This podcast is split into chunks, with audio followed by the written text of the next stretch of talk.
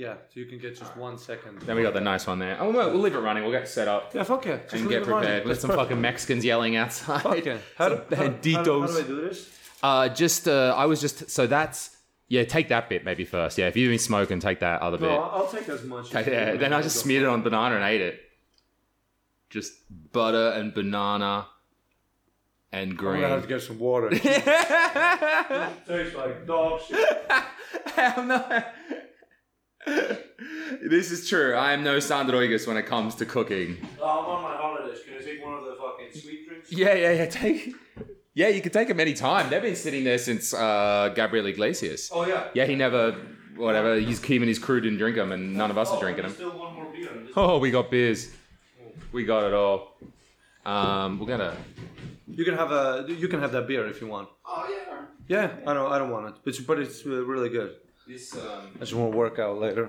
Oh, yeah, right. Just a little bit. We're gonna settle in here. That... tell me about... Because we were just... Oh wait, we should do an introduction first. Maybe we'll do an introduction.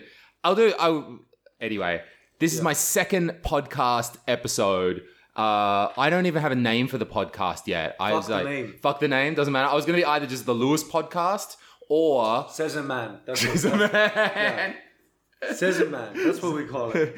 Or the other one was just going to be Comedy Guy with Louis Ezerin. Yeah, sure. That was the other one was funny. Like, how do people see me? What do they perceive me as? Oh, that's funny. It's always that comedy guy. Hey, you're the comedy guy. So maybe it establishes it. So anyway, one of those two names, because I haven't done episode 1 yet, where I'm going to talk about what I do is like managing artists. That's what I'm trying to talk about in this podcast.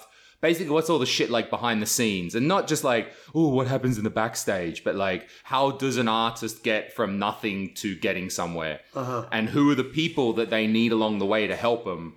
Because there ain't no one's telling you, no one's guiding you. And there's many ways through the entertainment industry. I'm almost of the belief no one's incorrect. Almost. Like, we're just making choices based off your own values. So are you out there... I don't know, selling shit in a shopping mall? Well, you just made a decision based on your values. It's not for me, but that's why you made that. You need money.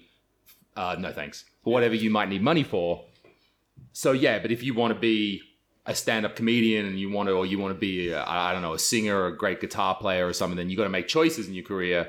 Do you, are you going to do the Remy ad? No offense to Remy. Or are you going to, grind away in the basement bar? Fucking every Thursday, Friday, Saturday for the next year to get better at working crowds, and that's what you're gonna do. That's always it, right? Compromise. You compromise either your craft or your personal life. That's always it, right? Monetary gain versus but it's really easy if you make that choice that everything I'm gonna do from now on is gonna be for my craft. It's much easier, As you said, you make a lot of choices. I mean, as an artist, I mean, you're basically self-employed. That's all you are, right? You're self-employed, and your money's directly, connected to how good you are at your craft, right? Okay, yeah, straight up. But then you get to a certain level where you suddenly have value, you start to make these choices where, when you're not making nothing... Yeah. Then you want to do that. Right, and that's the hard... Yeah, but that's also the hard choices, because when you're young... Absolutely. Actually, maybe I will take that ad, because fuck, I got to pay rent. I'm hungry. And that's maybe some of the harder times to think about that. Sorry, go ahead. Yeah, absolutely. But that's, when you're starting out, it's you don't even know if you're making good or bad choices, because you don't know, bad or good in the sense that, me going to Canada, bad in the sense of money. Okay, that's the first thing. Money and my personal life, I will be... away from some of my best friends, I'll be away from the fucking family, all that, and I'll still lose money. So there's not too many upsides apart from the belief, okay, this is going to make me better as a stand-up comedian. But I made that decision, a couple of years ago, where I was like, okay, if I have a choice in my life, let's see, is it going to make me a better comedian? If the answer is yes, I will do it 100% of the time, so that almost gives me ease of sleep, where of course, you're a 26-year-old man, you're thinking, before you go to bed, you're thinking about all the choices you've done, and you're thinking like, should I be doing this shit? you know, still being rough in the sense of, you know, what I should be making a monetary value. Sure, you know, at that age and that what society expects of you. Exactly what society expects of you, what your bullshit parents tell you, all that shit. But it's not bad to have that. That's a natural thing. I want to sustain a good life. I want to make the people around me, you know, have a better life in this, so to speak. Because you identified the big goal in it, because you said you focused on a big goal, a big place that you're trying to go, and that's why that motivates you. And when I made that choice, it's much easier to live with myself, to go like, well, I made that choice, you know. Okay. If I sometimes fuck up, you know, I fucked up tons with choices. Making bad choices is all I've been through my whole life. And that's part of it, though. That's show me that artist who isn't fucking up. But that one thing I've learned is a bad choice is better than no choice, because people will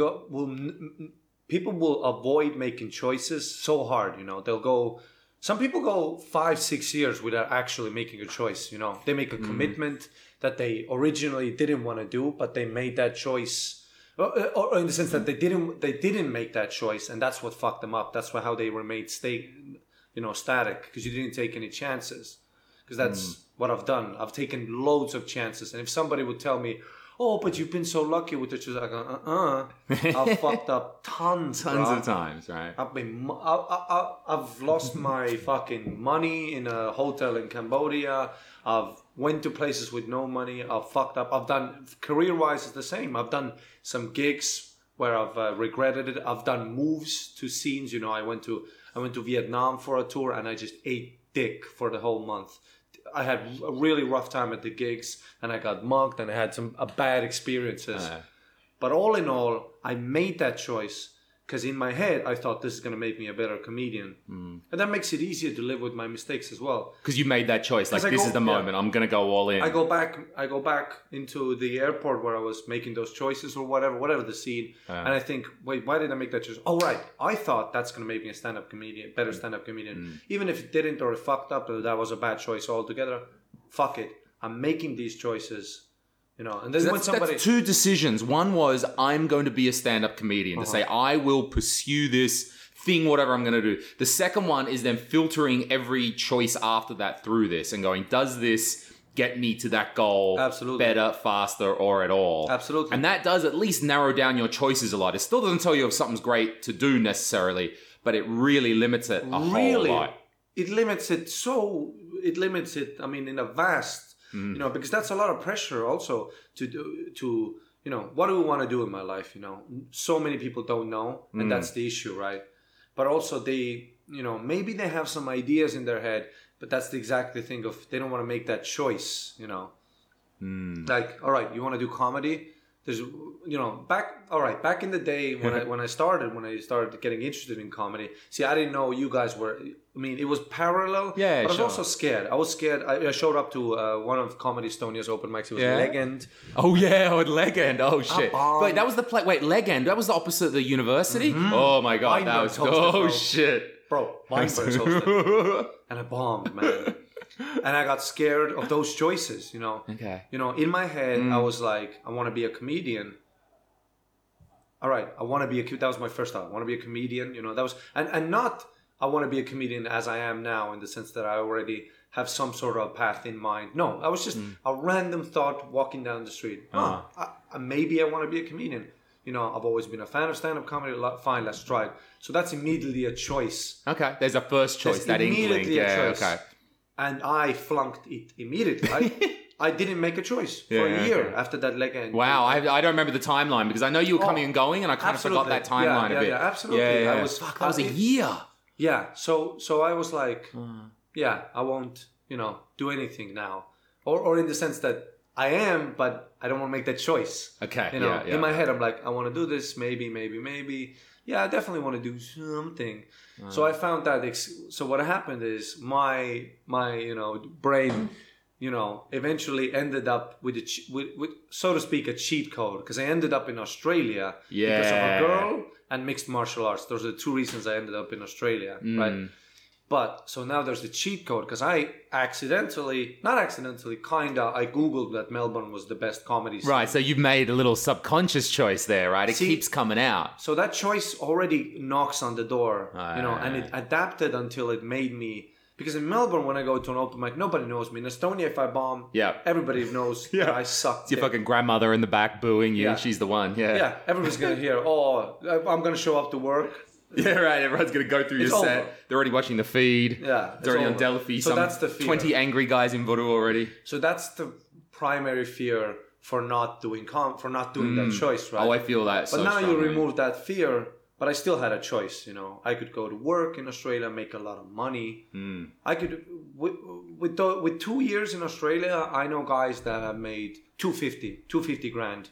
You know, and that was a couple of years ago when Australian dollar was strong. Mm. But all they did was hustled at a cotton farm, you know. Oh yeah, cotton gin, you know. We hear all about those stereotypes in Australia. Yeah, we know and then you go backpackers. Yeah, it's backpackers. Yeah. You live with six fucking people in an elevator. I mean, that's all it is. You work 18-hour shifts. You get overtime. It's like $80 an hour overtime, right? On Sundays you can get 100 an hour. Jesus. Yeah. That's got a dollar a minute. That's going to motivate you. You're going to be looking at your watch going, and you switch off for those 2 years. Mm. I mean, so to speak, switch off. Yeah, you go to Bali every once in a while. You meet some nice Australian. But in the back of your mind, you're on a mission, so to speak, right? Yeah. But those 2 years, you know, and you've made that choice. That's a strong statement to do. So I eventually, already in the beginning, as soon as I did that open mic, I realized that I'm going to make this choice, that I'm not going to make money, which was my original plan, make some money and then see what happens, right? Yeah. Where I was like, in my head, so I had a choice, in my head at least. Who knows if I'm going to make a lot of money? In my head, I was like, at least 200 grand, right? So let's say 200 grand, right? 2 years of my life. Mm. That's basically slavery. Okay, sure, also. Yeah, okay, right. You're a young person, you're going to work because I want to build a future, right? And also I was young and my rebellious spirit was, so to speak, not to sell my time, you know what they say. So in that sense, I didn't really like that choice, but everything in my life seemed to be steering towards that choice. Mm. You know, I don't know, all my jobs, bartending, that was because of money. You know, I did that choice just because of money. Mm. Stuck around there for a couple of years. Got offered some a job in India as a gym instructor only for cash. But India is also exciting, but they also offer good money. But I didn't want to be a gym instructor. But then slowly, I ended up in Australia because of a girl, and also I just wanted to, you know. And that money still, you know, it was all steering towards that thing. It's a huge driver, money, and it really fucks with your brain. It is a lot. So for 6 years.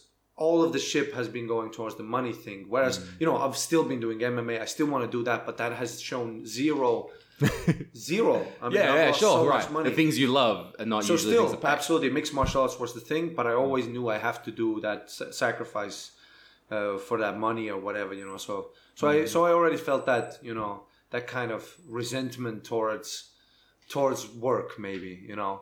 You know, I started feeling a resentment towards authority. Okay, but that's an amazing concentration of your passion from an early age, right? That because I would then say, look, hearing that story, you have still rebelled against society much more than the regular person. Absolutely. The regular person's already gone to the university. They're at the job with the accountancy already. So there's already a level of you which is rebellious, which you're not going to accept it. And now it's coming up. I was a horrible employee. Because I was a piece of shit. Yeah, right. That's the reason. Because I hated waking up. I was late. I mean, if you'd make a chart, I was late 30% of the times I worked as a bartender. 100%. That's just what happened. It's not because I slept in or something like that. It's because I fucking hated work and I did everything to avoid it. I took 40-minute shifts. You know, that's what I did. I went to the bathroom, I scrolled whatever the fuck apps were available back then on those first iPhones. I took selfies in sent it to my friends, you know. Yeah. I watched some fucking fights maybe. I did everything I could to avoid that. So you're already getting... I had that eventually as well. Like a lot of people do. You get it eventually, and whether it comes sooner or later. And you seem to be kind of that art, or the stand-up was just there on the side, just enough that it could keep coming into your life a little bit. And I saw, you know, and the whole time I've been seeing people next to me doing a great job, because that's a terrible attitude to have. Now that I look back on myself, what I mean by saying piece of shit, I was a terrible person, you know, in the sense that, you know... If you're an employee and you come into your workplace with the idea of how can I basically waste my time sitting in a fucking bathroom like a loser, you know, I mean, I saw people next to me becoming shift managers within 2 years, making double the money, already becoming fucking not shift manager, then going on to another place and then finally pursuing their dream. Right. But because I had this resentment towards the whole thing, and I was a piece of shit, so my solution was, I'm just not going to do anything really, and I'm going to try to wizard. I was a good, there was a point where, you know, the bartender where I was working, where the place I was working at, the manager called me one morning and said, oh, you're fired, right? Wow, you're got a month to leave because, you know, we've just been waiting to fire you. And I knew it coming. You know, a lot of people when they say, oh, I got... it's unbelievable that I got fired. I mean, I'm always like, is it? Is it? Do you really love that job? I don't think it is. I'm sure it happens, but let's be honest. Yeah. Right. And I knew. You knew in your heart of hearts, right? Because you were unsure about where you were going. So I had the last month to be there, right? Yeah. And I've never been, you know, because as a bartender, that's a performance-based job. That's a literally performance-based job. Okay. How much can you sell per hour? Straight up, we can see that, you know. Okay, yeah, that's very finite tracking. Yeah, right. We can see. Not many people get that finitely tracked. So everybody got diplomas. Everybody got free. My girlfriend at the time, I was dating her. She worked at that place. She was shift manager. She got a free holiday for 2 weeks in France because she sold the most steaks 1 month. That's all. And those are things that are happening constantly around me. But I have the, you know, that egocentrism maybe a little bit, not to really address that, to be like, what am I really doing here? So years just kept going past. I was making good money, but not really. And I was never good at anything really. So I knew I had the last month. So what I did was I knew, I'm going to have to get a lot of money to go to Thailand. That was my plan, to go to Thailand and do Thai boxing. Right, because were you already interested in MMA? Very interested. Okay, very interested. That was my whole thing. That was, right. I wasn't drinking. So you've got these strong other things. You've got that strong influence, which is MMA, which is a sport. Absolutely. But you haven't quite yet worked out how to make something of it or what is in it. Haven't worked out / didn't want to make that choice. Again, the choice. See? Okay. You're a 20-year-old young man, you're pretty athletic, but you're down on your scorecards. I'm not an Olympic gold medalist, I'm not nothing. I started MMA I started when I was 15, so that's 5 years ago. So for 5 years, I was pushing away that choice. Like, what are you doing bartending? Stop bartending. Go to your coach, look him in the face, go, listen, I want to be an Olympic gold medalist, I want to be a world champion, I want to go to the UFC. Give me a fucking mattress in the corner of this gym. I won't be making any money. I'll fight as often as I can. No coach would ever go, no. Right. It sounds similar to stand-up. If someone comes to me and says, I want to do it. But I didn't want to make that choice because I like gold watches. I like girls. I like drinking. Not drinking. Partying. Right? Yeah, I get you. Yeah. So that was... So it's hard to give up on that stuff because you do in entertainment industry. Exactly. So MMA as well. Already, I'm pushing the choice away and I'm feeling guilty about that. So anyway, I have a month to go. And what I did was I just started selling like a motherfucker. Yeah. I took every shift. I skipped practice for a month because I needed money to move to Thailand. Okay, so you're trying to save so you can get those incomes. Yep. Next month we have a meeting. Boss Evelyn looks at me and she goes, all right, before we start this meeting, I gotta say something. The fuck happened here? And then she showed me the chart. I sold 788 steaks. The second place was 300 something. I doubled the amount of steaks. I sold steaks too. I spoke Finnish for the first time. I hate speaking Finnish. Yeah. I spoke Finnish for the first time because Finnish customers would go in and they would go, I want a steak. And I go, listen, this steak is 288 grams of the best Brazilian motherfucker. But it's 288 grams. You're a big man, my friend. How about we double that? So what I did was I sold two steaks, but then I gave them 20% discount, which I wasn't supposed to do. Yeah, I wasn't supposed to do that. I wasn't supposed to do that. But steaks counted, not the money. The steaks counted for that competition. So you found the system. You worked out the metrics and the system you'll be judged upon. Right. And then what happened was I continued to work another year. raised my salary, doubled my salary. I got €8 an hour. I made, I put aside maybe €1,000 a month. I was able to put on the side and live like a doctor. I was like, go on dates and all that shit. I had a good life that year, actually. And I was like, so that was the time. That was the thing when this guy, but because you knew it was coming. So that's true. And you understood you knew it was coming. So that was the first time I was like, wait a minute, I'm not a retard.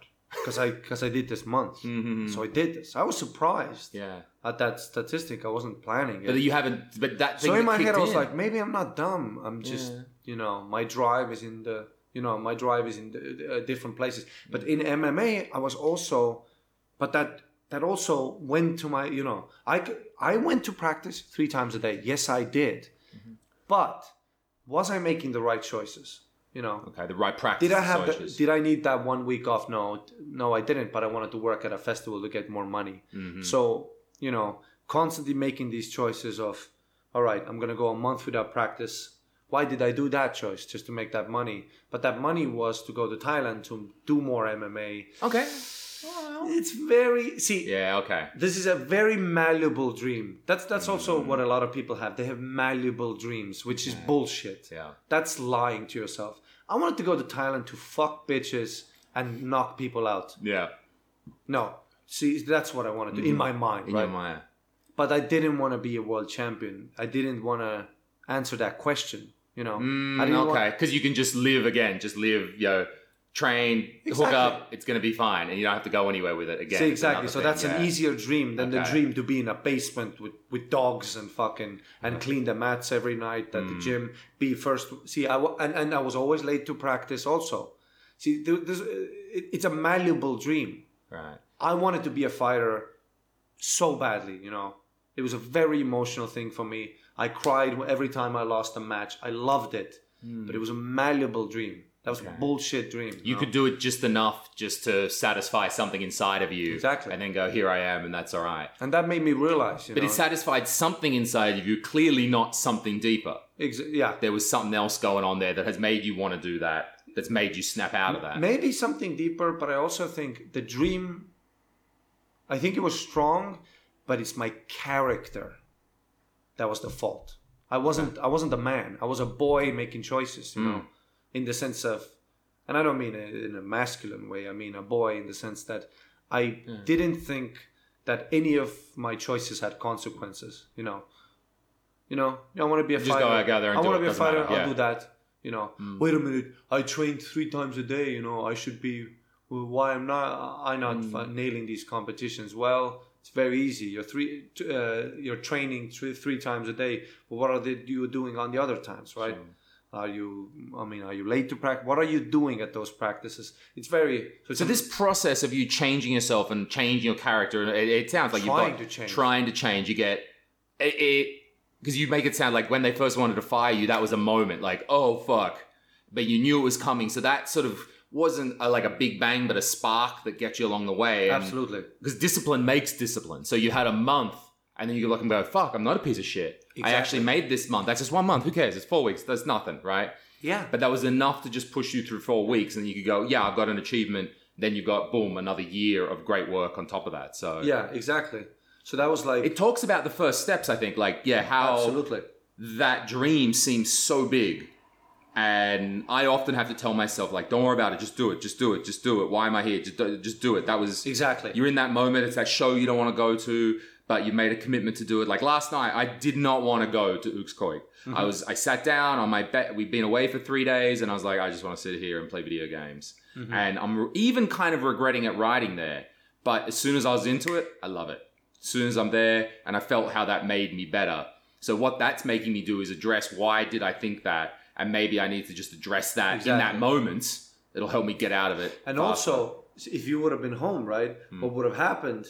Is what happens to me as well. We were alike in the sense that what would have happened to both of us, we would have sat in that bed and regretted not going. Yes, I would have thought about it. So that's also not making a choice. You know, as a man, you should go, I'm tired today. I'm depleted in energy. This is going to diminish my performance as a man or as a person. It's not going to be beneficial. I'm going to stay at home. That's a man making a choice. Or you being like, all right, I feel tired. but it's just because I'm a little bit of a bitch ass. Yeah. Let's get up and do this, right? That's also a man making a choice. Mm. But that middle field is where, you know, my whole life I've spent, you know, where you don't want to say no, you don't want to say yes. And when you don't say yes, you regret. You can justify things and write them off. Yeah, exactly. So write easily. Them off. So this is the whole thing, right? This is what... valuable dreams. You know? Right. How to... I struggle with knowing how much of a reward should I give myself for something. So I've done one part. Like in my mind, I know, get some, go again, let's go again. Mm-hmm. But sometimes you feel like, oh, I want to, I don't know, have a night out, or I want to get a new pair of shoes or some shit like that. And I think I struggle a little bit to know, like, how much do I indulge me and go, okay, you did a good job. Maybe you do need a new pair of shoes. They're 8 fucking years old, look like a piece of crap. Or going, no, bro, they're fine. Fucking get out there and just do it. Yeah. That balance is really tough for me right now. Absolutely. And that, I think, is actually... that's one of the reasons why with Comedy Estonia, I'm bringing in someone to help with the finances. And it sounds super fucking fancy. Oh, we're going to have an accountant or a financial controller. Yeah, for the pieces of shit, listen to this. Right, yeah. For our actual business person, that sounds... pretty like fucking normal. Yeah. That sounds pretty fucking normal. It is normal. I need it as well. For I need someone... because if I'm the boss, right? If I legally own that company, you know, the money's coming and going. I could go like, yeah, maybe I do want a pair of shoes this week. Mm-hmm. And then next week, I'm like, I want a pair of jeans. I'm like, no, I don't need all that shit every week. It's just me getting soft, thinking that I deserve some reward for that. Like, absolutely. I would say after coming back and doing stand-up now, writing a new kind of short set, that's the fucking reward.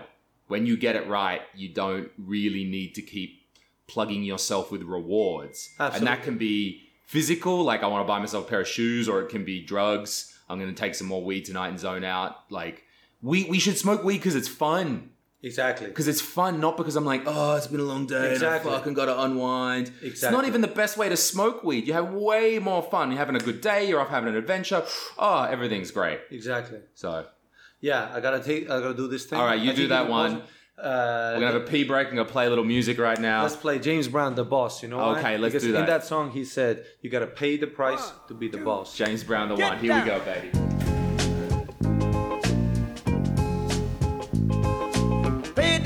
To be the boss, paid the cost to be the boss. I paid the cost to be the boss. Look at me, you know what you see.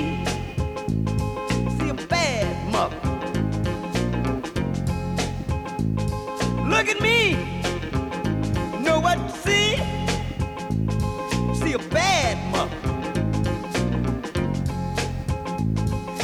Paid the cost to be the boss. Paid the cost to be the boss.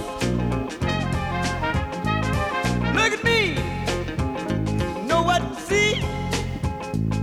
See a bad mother. Bad mother.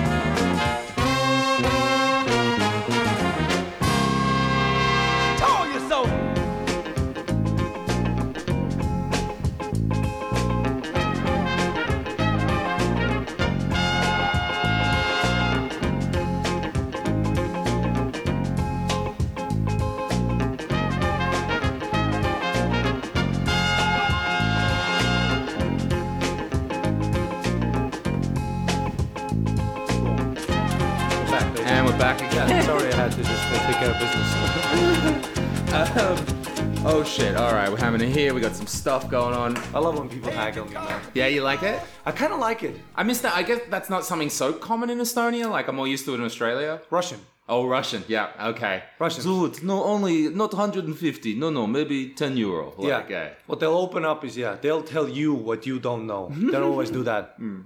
You know, like you have something on sale, they go, no, yeah. It is old. Yeah, it's old one. Yeah. It is model. Trying to talk yeah. It down. The opposite of a salesman. Yeah. I love, because I buy all these old video games. I love, like, there's always some dude in last number selling me, like, an Xbox 360 game. I don't ask no questions about where it came from. He comes downstairs to some Khrushchevki apartment. I get the stuff, we leave. It's great. Remember when I got the MacBook? Yes. I got it off some Armenian dude. Yeah, I love that. It's a small shack, right? The store is like, I mean, it's like fucking small, like a bathroom that he has as a store. And I walk in there, and there's just, behind him, there's a safe. He opens the safe up, and it's just from bottom to the top, it's MacBooks on top of one another. Yeah, right. In this safe. So in small, like envelopes, like brand new, paper envelopes. Okay, yeah. And then just MacBook boxes, but they're brand new, all of them, but no boxes, right? Exactly. The fuck, yeah. Brand new. Where'd they come from, mate? Yeah. They fell off truck. We all know that. Yeah, right, yeah. Whatever it is, we all know it's not, fell off a truck. A plane, some guy missing. Back in some guy's car was found on the street, wherever. Something happened, right? And that's why I'm getting half off, right? Yeah. And I remember this Estonian guy, like with glasses and shit, like he was like a nerdy type, like I'm not nerdy, like he knew IT, but he knew MacBook, right? Sure. And he was looking for the iWatch, and there were brand new boxes with everything, and it was really cheap. I remember. And he's asking, what do I do with warranty? The fuck you think? Buy the fucking watch. What do you want? He was just asking all these questions. This guy was looking at him like, hey, do you need me to spell it out? Because that's how he sold. Right, when he sold the MacBook, he said, oh, everything is fine. Everything's fine. How do I put it to you? I don't work in the Apple store. Yeah. Everything is fine except... Don't do the Apple 1 year warranty. Oh, because that's what the dude asked. Yeah. Because that's what the dude asked. He was like, if I go to UK, what it will be fine? No, I don't know, bro. You can go to the UK. I won't be here in a week, so it doesn't matter. It says cash only. Why do you think it says cash only? What do you think? Right. In which case, we know you've got 1,000 euros sitting in your pocket, so stick them up, and he fucking rolls you, and boom, it's gone. Exactly. He's moved the location. Exactly. We having another bit? What? We having some more? We Let's do it. Absolutely. Let's smoke. Absolutely. Having a bit of that. What were we talking about? We were talking about choices. I was talking about my choice was I was feeling you have choices every time, right? And you were so correct when you said just make a fucking choice. No matter what it is, it won't be that bad. The bad choice is always better than no choice. Because I lived that 5 years of no choice, right? From 15 to 20, no choice. And that was my first choice. And then a couple of years later, 23, 24 is when I actually was like, yes, I'm going to just make this one choice. I wonder where, because you talk about it. Oh, yeah, sorry, bro. No worries. I went on another path. Yeah, I also came to art and comedy late. It wasn't until I was 25 did I even step into a theatre. I never knew nothing about theatre or art or anything before. I used to listen to stand-up as a kid, listen to sketches and stuff. So, but in that time, so it's kind of maybe a similar time to you, but I had gone to university and got a job, but somehow as society judges me as like, oh, I was doing the right thing. I was doing something. I don't really fucking love it, but I was doing it anyway. Oh, you're making money. That's a career. So no one's questioning me. I'm not saying it's like a different thing I had to break out of because, I don't know, you could look around and go, I need to do something with my life. I look around and go, I am doing something in my life and I still fucking hate it.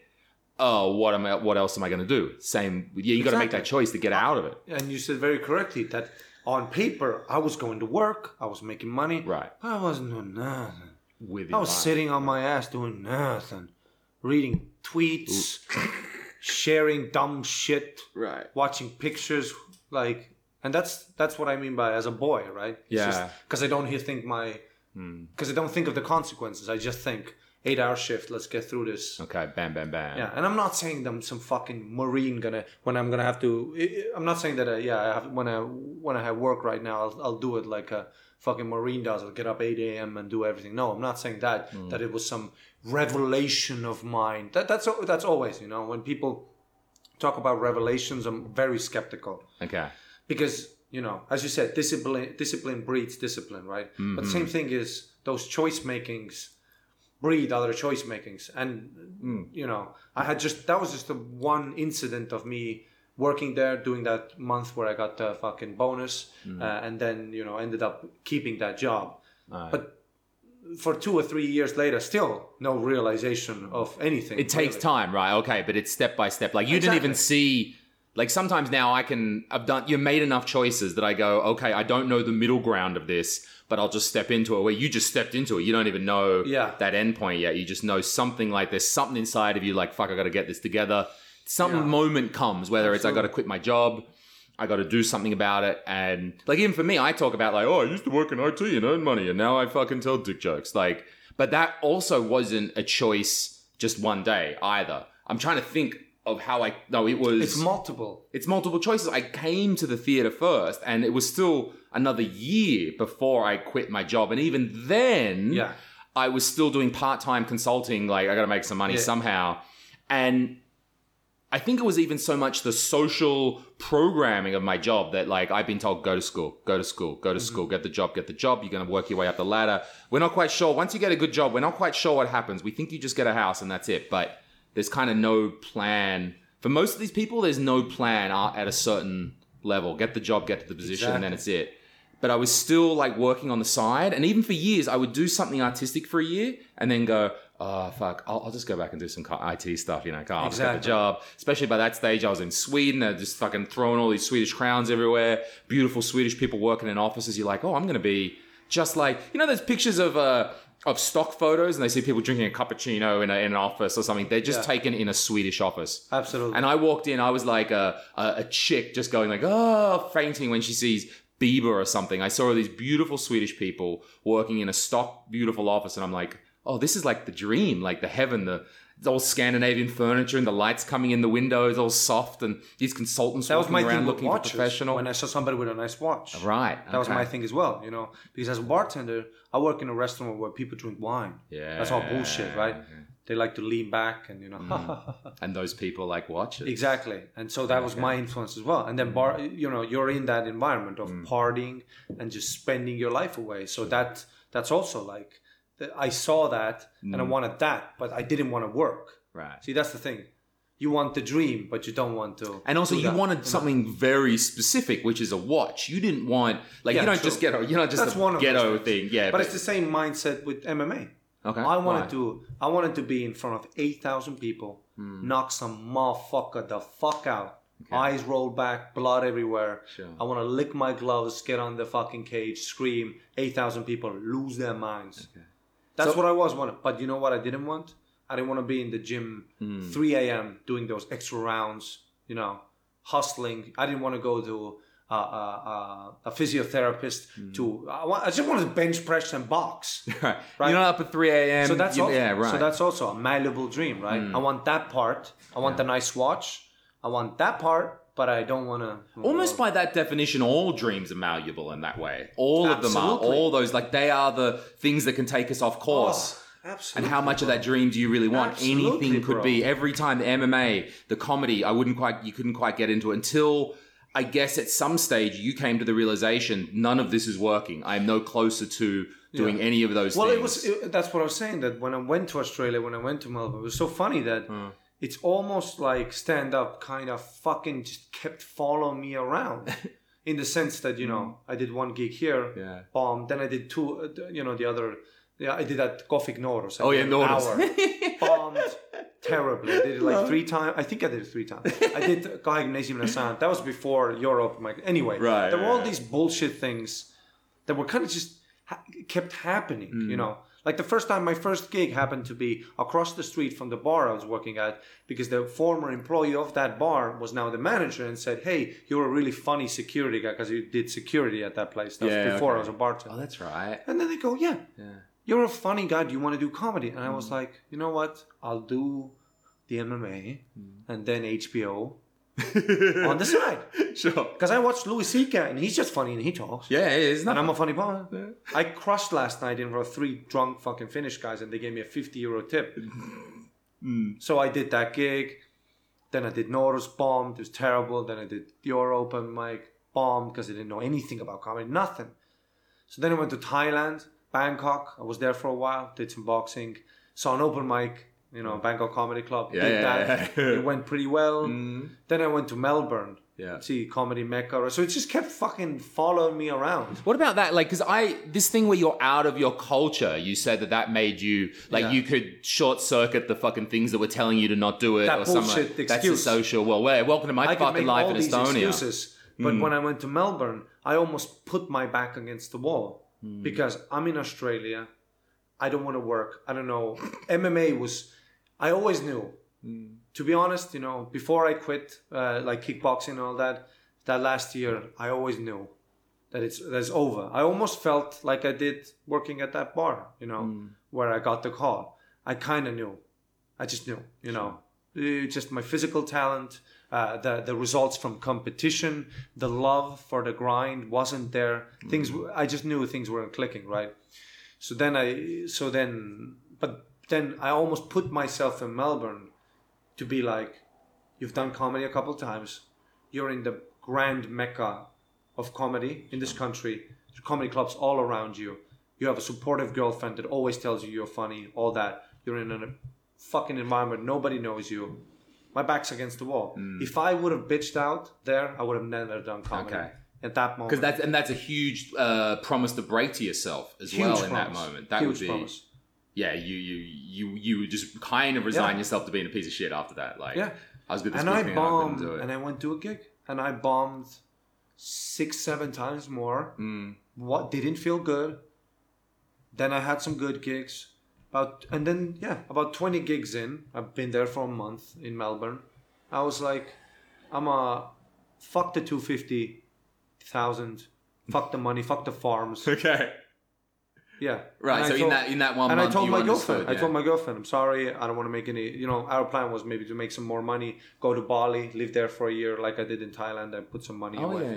Yeah. So something like that. Sure, that sounds like a nice. But life exactly, as well, prolong my dream. So, and I was like, then I go to Bali and make all this money. I'm gonna get a nice watch. I'm gonna make, but I'm also gonna do MMA. But you know what? I'm gonna set up an open mic. No, you're not. Right. Oh, you will, but you'll do none of these things very well. You'll do none of these things. Yeah, no, yeah. And so I told her, I was like, yep, that's what I want to do. She was like, great. Fuck yeah, I'll find another job, you know. Okay. Eventually, we split apart, but like 6 months later, because we came, as a relationship does, we came to a point where I was like, I want to stay here. She wanted to travel. We worked it out. But I just remember that like 20 gigs in, maybe a month in. Okay. In my head, I was like, wow, I haven't made any money this past month, and I feel amazing. Okay. Poorest I've ever been. Yeah. I feel great. These gigs are good. Just 1 month is all it took for you to get that feeling, or enough of that discipline that you've done it enough times to go 20 times, because people forget that the schedule that we keep in Estonia, we do a fuck ton of shows, but if you're in any other big city in the world, you're multiple shows a night. Exactly. Multiple a nights. So you can easily turn over 20 gigs a month is nothing. I did 12 a week. I mean, but I was known as fucking, they call me the dog. In the sense you were going for it, yeah. I was everywhere. Everywhere. And I remember I was everywhere. I was early. I was the last guy out, fucking everywhere. Did every gig. A gig started to go, and I remember almost when that year went past quick. I remember thinking I'm still poor as shit, done comedy, and I was like, fuck, this was the first point in my life where I felt I have full control over what I do. I said no to that money, you know, that potential money. I understand. I said no to that, and I took this. Now that's a man. I put my back against the wall. I did what I had to do. And I just did comedy. I enjoyed it. You know, gigs were good. Gigs were bad. Who gives a fuck? But I did something. Yeah. And that choice felt way better than the 6 or 7 years of bullshitting around. Fucking around with, I'm going to do this. Oh, yes, I want to be that. No, do you? Do you really? You know, it's very hard to find that motivation. I got it as well with comedy. And I think I got it because I had done IT and realized I'd done something like here's the thing, I like IT. Uh-huh. I really like programming. I like coding. You get in there, you make some cool shit, make some app that helps you. I don't know. I still fiddle around with it, and I write some shit to help us analyze ticket sales numbers and all this. I roll all the time. Because I like it. Yeah, you roll because you want it. Yeah. And it's like saying like, oh, here's something I really like, but it's like so hard to make something you really like your job. And you've got that example of you fucked it up, well, at least once there, let's say with MMA, right? Yeah. I'm not saying, let me use fuck it up in a broader term.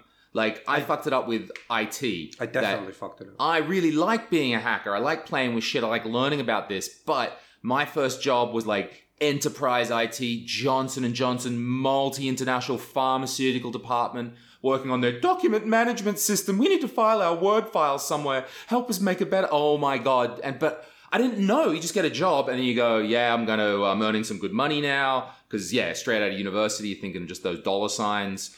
That's what I'm going to do. I'm going to keep working here. And then later on, I look back and I go, how fucking boring was that job? The bureaucracy of those companies. I sometimes wonder whether I would have stayed in IT if I'd worked for some cool hip startup. You never know, right? Like how things would have gone. But it pushed me out because I just really didn't want to do that version of IT. Absolutely. And so you're trying MMA. It's your love. There is a love for it in there, whether you could make Absolutely. It or not. There's a love for Absolutely. It. Absolutely. But you couldn't turn that into a job. Yeah. And I think that's really hard to tell. I think that's the takeaway I'd like people to fucking get with today, that your first love may not be the one you make the job out of, because it's super hard to make the job out of it. Sure. I've made it out of comedy, but geez, it's a hard road. And I've had to take a lot of hats and a lot of different things to make that happen. True. But that's also part of being a man. Okay, sure. You're making choices. Right. Yeah, and you're making choices in benefit of that one thought that you have, whether it's, it doesn't have to be comedy. It can be whatever in life. I want to be a better person. I want to be this. I want to do that. I want to go there. Fuck it. I want to go backpack in Nepal for a year. Mm-hmm. If you make that choice that you're going to do that and you go to Nepal and you're going to be poor as shit. You're going to fuck up because you didn't prepare. You didn't know that you have to wear shoes in the morning because snakes eat your feet, whatever. You didn't know that. Right. But for a year later, you're going to be happy that you made that choice. Mm. Just because you made something, right? Right, you made the choice. And that's how I felt with comedy. I was like, it wasn't even necessarily the comedy. It was just like, fuck, I actually, for the first time, I took full control, full responsibility of my choices. Mm. And it turned out fucking great. What used to fuck me up with choices was when I was back some years ago experiencing really strong anxiety, right? Yeah. And my anxiety would come out as decision anxiety, like you can't choose. So that thing that you were just talking about, but made to an anxious level, like, oh, this one or that one, or this life choice or that life choice. Yeah. And that was back when I was living in Sweden, so I didn't have a full-time job. Had enough money because I was a consultant on the side, but just living in this chick's apartment, not knowing what the fuck to do next and not making a choice. And it was just poking my anxiety, like prodding it, like Absolutely. Making it go nuts, just putting a taser to it because I was like, do I leave? Like my choices were stay in Sweden that I wasn't enjoying, live with this chick, live this beautiful Swedish life, which I wasn't totally into, or leave. And I'll point, at this stage, I owned one Volvo station wagon. That was the limit of me. Yeah. I had nothing more in Europe. The one that Sander had for a while, the first black Volvo, that was the car. It's all I had to my fucking name. Like, some books, a laptop, some clothes. And I thought, if I left that chick, what have I got? I've got nowhere to go. I'm on the other side of the world, and I have nowhere to go. And eventually I made it out when springtime. Oh, and it comes back to comedy as well. This is I knew I couldn't leave in the middle of winter. So this is like I'm like 10 winters in for Estonia. I don't give a shit. I'll be snow. I'll be happy in autumn. I'll be happy in spring. There's snow still. I don't give a shit. I'm really good with the winter now. This is winter number 1, baby. It's the worst for a foreigner. It feels like it'll never end. Like the nuclear winter has come, the blinds, the darkness will never go away. Your life now is the darkness. That's what you think in March as a foreigner. Oh, that's funny. And I can't deal with it. I've got to leave in this darkness. I'm going to be in some shitty fucking hotel on the outside of Stockholm, the Hotel Formula One for $80 a night. That sounded worse. That sounded so depressing to me. And it took until springtime, until the sun came out again. And I was like, oh, look, it's not Fallout 76. Oh, we can live and life comes around again. And the spring came. Yeah. That was the first part that I pulled together my shit enough to do that. The second one was at the same time, my buddy Joe Egan, a Canadian guy living in Sweden, was running a comedy show in the south of Sweden. I was in Stockholm. We'd started English clubs at almost the same time. And he was having a comedy night. And he was like, yo, why don't you come down and do some shows? We got our buddy Phil Schwartzman, who was an American living in Helsinki. We went down and, I mean, I wasn't that many gigs in. I'd done 40 gigs or something. I don't know. I've been going for 6 months or something like that. But we did these shows and we had a great fucking time. And it was comedy on the road. And it was 5 shows, 5 cities down in the south of there, performing to some weird students, bad setups, the light doesn't work. So it also seemed, so it's kind of similar that your dream kind of adapted to you. Like it followed you around until it made it comfortable enough for you to say yes, in the sense to... It was because in Australia, I quit my IT job before I'd even traveled in 2005. I quit my IT job, didn't know what I was doing, and had done theatre production for a year. Yeah. And I was a theatre producer because it seemed like the thing I could do. Like I'm a project manager and IT and shit. And I was like, okay, I could probably just help you out and give you a budget and stuff like that. And that was like the smallest level of organization helped this theater immensely. Exactly. And I was like, oh, fuck, I have a skill that I can give to these people. They're kind of really weird and interesting and they run around like crazy people and they yell and they're emotional, but they do these amazing things like I've never experienced before. I want to help them. And then by that 1 year with that theater crew, hanging out with them, they gave back to me. You know, they gave me this first thing about artists, what it meant to be an artist, what it meant to, live that life, that it wasn't just up the corporate ladder. I seriously never had someone in my life show me that before, that there could be anything else besides Lewis making documents for Johnson and Johnson. That's all I knew. And even though then that was that 1 year, and then we traveled to Europe, 2006. And then after 2006, I went back to Sweden to an IT job because they offered me all that money up there. But yet, living in Sweden, I flaked out of the IT, and I was like, yeah, there's a lot of stand-up going on in Stockholm. That's really interesting. Mm-hmm. Maybe I'll go try one of those open mics. I've got nothing to do. Yeah. And it kept coming back, that theatre, and I knew something of performance through theatre. So I knew something of what was happening and I knew how a show worked. I was actually organizing an English comedy show in Stockholm. It's my 10th gig and it was my own show. Yeah. Because I had that theatre production background that went, this is way easier than theatre. No fucking sets, no props, no clothes. People just come in. This seemed so easy to me. Nice. I make that sound like that. I have a longer story here how I was gripped with anxiety. Terrible, crippling anxiety before I did the first gig, but that's the biggest story, right? That, it kept coming back into my life, performance, and Also for me to live, you commented that one of the things that you needed to make that jump was being outside of your culture, which implies. Well, that was an excuse.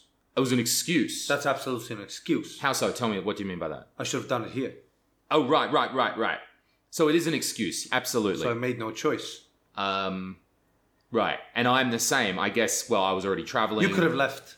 You could have left that day from that girl's place. Right. Got your shit in your car and fucked off. But I didn't. No, not. I was like, I'll wait for the springtime to come. That's the thing. But I'll take you on a longer story now about how to come around to that choice. Uh-huh. Because it's coming around to that choice that's taken me a fucking year to do with my personal stand-up right now and is almost culminating in this moment with you. Yeah.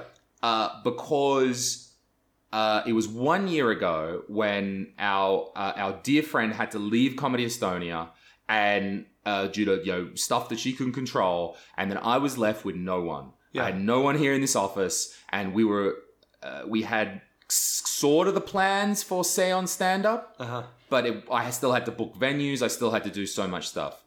And there was a moment where when my colleague left, and then I was like, I have to do this. I have no other choice but to work right now. Like, if I want this, if I want this dream, if I want us to keep going, and I especially want that autumn tour to happen, I have no choice but to get up at 7 a.m. and I will work 15 hours a day for the next whatever it fucking takes to get that tour on sale. Yeah. And then I'm going to hire someone, or, you know, I'm hiring someone at the same time, but that still takes some time. You got to do the interviews. Still takes weeks. I've just got to do it today. Yeah. And that was a choice. So first of all, I made that choice. That choice was difficult, but obvious, because we'd come this far anyway. What was I going to do? Oh, sorry, guys. Can't do anything more because I don't fucking feel like it. No, we're not. We're doing good. So I've got to make a choice in that moment. But what that also meant is that I went, in my life, if there is a balance between the businessman and the artist, I had to give all my time to the businessman. Absolutely. To pull this. If I want this whole dream to happen, absolutely, he has to control us for a while, because he's going to get us out of this mess. We're going to do the shows and we're going to eventually get the right staff on board. And so that's why for a year I have been ignoring. And I felt it. I feel that fucking thing you talk about, that it eats at you. It gnaws at you. Why aren't you creating? Why aren't you on stage? Yeah. Why aren't you making choices to go on stage every night? Oh, I got to do this. And that is I thought, a pretty legitimate excuse. Yeah. If I actually want my artistic career ever to exist, I have to do this for a while. Oh, absolutely. And it was hard. And it took this time. But for so long in the middle of that year, I was wondering, where is the balance? When does it stop? Yeah. And I think that in the last few months, I've let it. First excuse that I used was that I wanted to wait till the season was over, which would be June. Mm-hmm. That seemed pretty reasonable. We're working very hard. We've got to finish Sander's tour, finish up your tour. Let's do that. And then we know that the June, July, August are some nicer times. So there was something like that. But even after the work eased up, there was still a resistance. That wasn't instantly like, oh, here, and here's my new stand-up. Like, first of all, there was still resistance. And secondly, I'm a year out. More than a year out if you want to look back at my previous work, right? I got to wind up again. I got to learn skills from the ground up. Absolutely. And on top of all of that, I didn't even like who I was in the end. Yeah. That character of Lewis, the guy who would say this Estonian thing, that Estonian thing, the cheap jokes, the stereotype jokes. Yeah. But that's you evolving as a person. Right. Becoming a man, so to speak, you know. So I made a choice not to do those anymore, but I didn't have something else yet. That was a really hard choice. Oh, yeah. I know that I just, for my love of God, I can't stand on stage one more time and say that line. I just can't sell it. People, I don't even believe people are buying it from me. They've heard that line so often. So I've got to not only come back to an art form after a year or more off, but I'm coming back as a different person. Yeah. And this is why this podcast is really important to me, because there's no bullshit in this podcast. I have to be me. This has to be Lewis. This can't be that other guy saying lines and jumping up and down. That is a thing in comedy. That is one of the most important things. Be genuine. Be yourself. That's a skill. To know that it is you.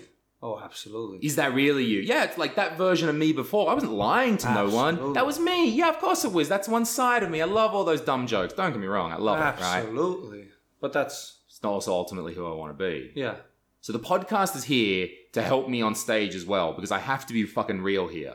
True. So this is the start. If I can keep doing that. That's the beauty of podcasts. Oh, my God. It's so nice that we have this thing that we can just hang out with everyone with and talk with and shit. Like, that didn't exist. And it's that, you know, it's not radio. You know, the format is so different. You know, on radio there's so many covers, so many seals, so many... That 8 minutes. Like, you've got to get a point across in 8 minutes. Absolutely. That's the bit that... Because I always wanted to do radio. I used to have community radio back in Australia. When I was in, like, high school and shit. Yeah. I did community radio. It's all right. Any chance that you can get to get, you know, somewhere. I guess radio works for us because it's also like... Oh, I love radio. We just talk, you know, like this. Yeah. This is different. And I've been listening to a lot of podcasts with like real radio DJs from Australia, dudes that I respected and I knew. And I, listening to hours of them talk, realizing I can't get behind your format anymore. Yeah. This 8-minute structure, this corporate thing. They're all talking about their careers and the corporate, moving from radio station to radio station. Like, no. That's what I hate, right? When I don't hear a person. See, that's that connection, right? Because that's morning radio. That's why morning radio is struggling. Yes. You know? It's because you're hearing a person in a specific format. Which can be great. They're great radio hosts. Ari, Kivis are, for example, in Estonia, hilarious. But now that I've listened to podcasts, I've always thought, okay, you're Ari, you're talking about this and that. But knowing you as much as I've thought in my head, what do you actually think about this thing? Right. And if it's a 3.5-hour podcast with no sponsors, nothing but the incentive of talking, then there's no reason for us to bullshit, you know. I'm very compelled by this new format, and yeah, it seems to fit me. It's fit with, I guess, it's something that's been with me since I was 16. I love radio, but I could never quite get down with the format well enough. Yeah, like even our first. We did a couple of shows, and then my buddy and I came on the radio, and we did two of us together. And this is community radio. There's no sponsors. There's no money. There's no nothing. So we just said, look, if there's any pizza stores in the area who want to send us a couple of large pizzas, we're going to talk about you all night long. Mm-hmm. And some local pizza, the local Domino's, sent us a couple of pizzas. Oh, nonstop Domino's the whole night long. We got in so much trouble for it. Yeah. But... that's funny. We're also, we're 16-year-old shitheads as well. That's kid shit. Yeah, what do we know? That's great. When I think about what we're trying to do with Comedy Estonia, what I'm thinking about now is... Sorry, just before you move on, I just wanted to say, and that businessman, you making that choice. Yep. See, that's also a thing that I've learned as well, is that I can now also, I'm going to Canada also I'm going to have to go back to work, literal work. Yeah, yeah. But I've done some work also... every once in a while, in the sense that, in the past 3 or 4 years, I've really, took a retrospective of my younger self who used to be a bartender. Mm-hmm. And I've really been inspired by the people who were around me and did the hustle and worked for their dream, In the sense that... Can you see that in them? Like, if you look at those people who inspired you back then, can you see that their life is better or their life is... Well, there's different choices to be made. Sure, okay, yeah. Every person has different choices to be made, But you can learn from... But I learned from them in the sense of their discipline, the way they looked at work, I'm going to be here for 2 years. What am I going to get out of these 2 years? Am I just going to resentfully do this? Or am I going to just do the best I can, become a better person through it? Because that's what work does as well. Being a bartender taught me, I wouldn't have never done comedy if it wasn't for bartending, the social environment, the work ethic, the way you make your money your tips are based on how good you are, but how good you are is a very loose term. I don't have to make the best cocktail. I just got to make you laugh. That was always my thing. I was a terrible bartender. I didn't know dick, man. Yeah. Were you like this before? Sex on the beach. What? Juice. And vodka, and they'll laugh. Boom, yeah. And I'll give it to them, right? It's so interesting because of this social experience that you've had, just person after person dealing with them. But did you have something like that in already? Because what I think about you are just very good with people. Like, you know somebody, you know a person. You can, and you are good at finding their positives as well, much more than, let's say, definitely the Estonian stereotype, which is part of what makes you stand out here. So I do believe there's something already in your makeup, your personality that leads you to this, because you've always sort of had this... It's kind of just been learned. This is an empathy that you have, I think, inside of you. And possibly it can be like... And that's why, your skills, those skills of empathy that you have are so deeply valuable in our society. And they've taken you so far in this, you've chosen this career. Yeah. But that's not often what school picks up on. School's like, do your fucking sums, do the formulas, get the physics degree, and then off you go. And it's not picking up people like you with those valuable skills. But then when you became a bartender, that's just sent it fucking through the roof. Because you've got this huge sample of set of people to learn from. Absolutely. Yeah, that's a very good point in the sense that... Oh, that's also to what I was saying, that first month where I actually sold... So, and actually did something with myself during that year of working there as a bartender, you know, where I actually pulled it together and fucking did something. That control also, that, and what I was saying, that's the first time I felt control in the sense that in school, you know, just by the regular business model, I felt like a piece of shit. Not going to university, trying to do this MMA thing. In the back of your head, you feel terrible, you know.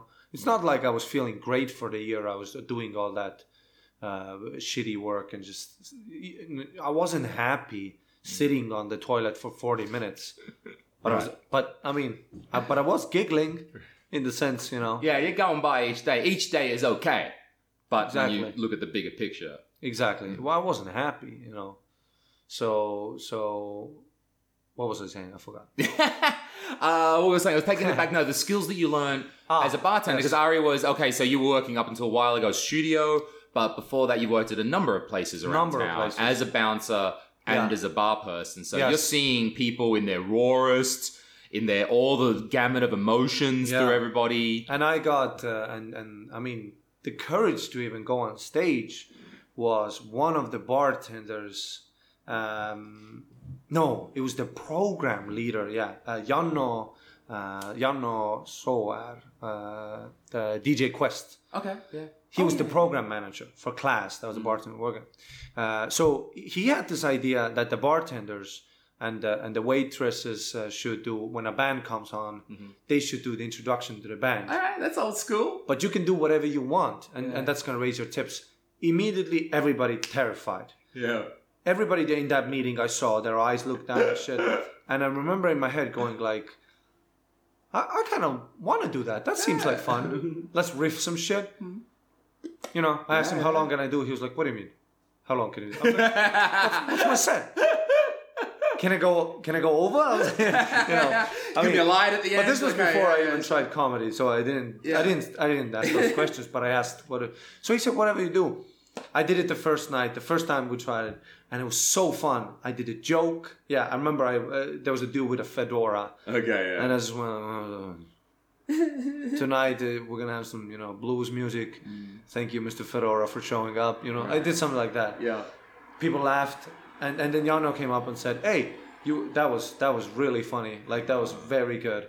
And then in the meeting, he brought it up, and then I ended up doing them all the time. You know, sure, yeah. And that was like a fucking great thing. That's amazing practice, and not only amazing that, what a homage to genuine stand-up comedy. That's exactly where it fucking started. Exactly.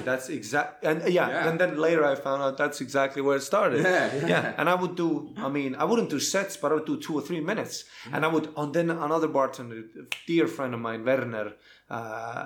Him and we both got on stage and riffed sometimes. It's fucking hilarious, man. That's great. It's hilarious. It was like the truest form of comedy that I didn't even know I was doing. You're right in there. I didn't even know. If you're listening at home, the way the stand-up started was, if you're listening at home, you could be fucking anywhere. I don't know. Still thinking I'm on radio. Like the way where stand-up started, I would say quite simultaneously in America and the United Kingdom. And it was those kind of jazz clubs, music clubs where, guys would get up in the middle of acts, do some back announcing, exactly what Ari was just talking about. And all of a sudden, you know, they worked out gags worked. So guys are getting little routines together in between acts. Yeah, I would have a think about the tables, how they were quirky, how they were moving around, you know. And that's the perfect thing, because you can practice that every night. Every night. Because that's how Steve Martin got so good, working at, where it wasn't Disneyland, wherever it was, I forget, anyway, the theater, just doing that 3 times a night for fucking 5 years. Yeah. Right. And then I remember I would go to the back of the bar and watch if somebody else had to do it, and I wouldn't take their shift, because everybody would beg me. Take it. Yeah. And I would see fear in their eyes, like, now you gotta do it. And I would see 1,000 deaths, shaky voices and shit. I loved it. I was watching bombing people before I knew what bombing was. Wait, I'm gonna get that second banana away. Oh, that's so authentic.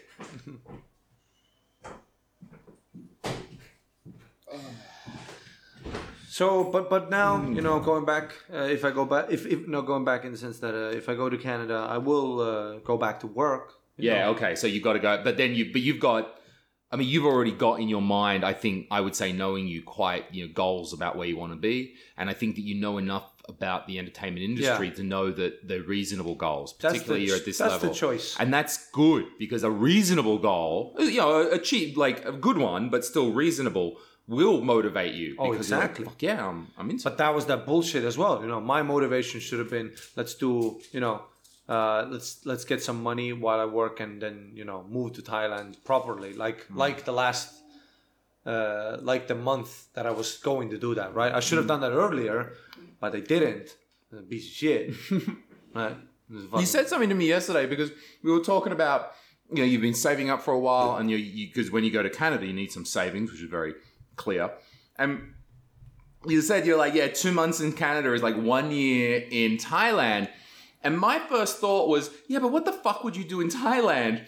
This whole conversation makes sense now. What you said yesterday, I was like, yeah, he's just talking about Thailand again or whatever. Fucking, exactly. He's always talking about that shit. Yeah, right. Oh, always talking about that shit. Now I get it. Right? What would you do there? Exactly nothing. That's exactly what you're referring to. Yeah, you know. But that's also, you know, part of human character is to do nothing, to be safe, right? Mm. You don't want to go out. You don't want to go out to the wolves in the middle of the night, right? Yeah. You don't want to. That's human nature to be comfortable. Mm. And to go against that is always difficult. But even if it turns out to be fucked, making that bad choice always feels better than not making a choice at all. This is really illuminating for me because I guess maybe simplistically, I didn't know your full history. Yeah. So I was looking back and just going, well, that dude did MMA. Oh, I bet he got his discipline from MMA. But, I mean, to a certain, you know, somewhat, it helped train you. But absolutely. Now I'm hearing the full story that actually this was a longer process before that. And to some extent, MMA, you know, wrestling, particularly jiu-jitsu, really was a good influence as well on the side. Because that was a place where I saw the exact same thing as I saw at work.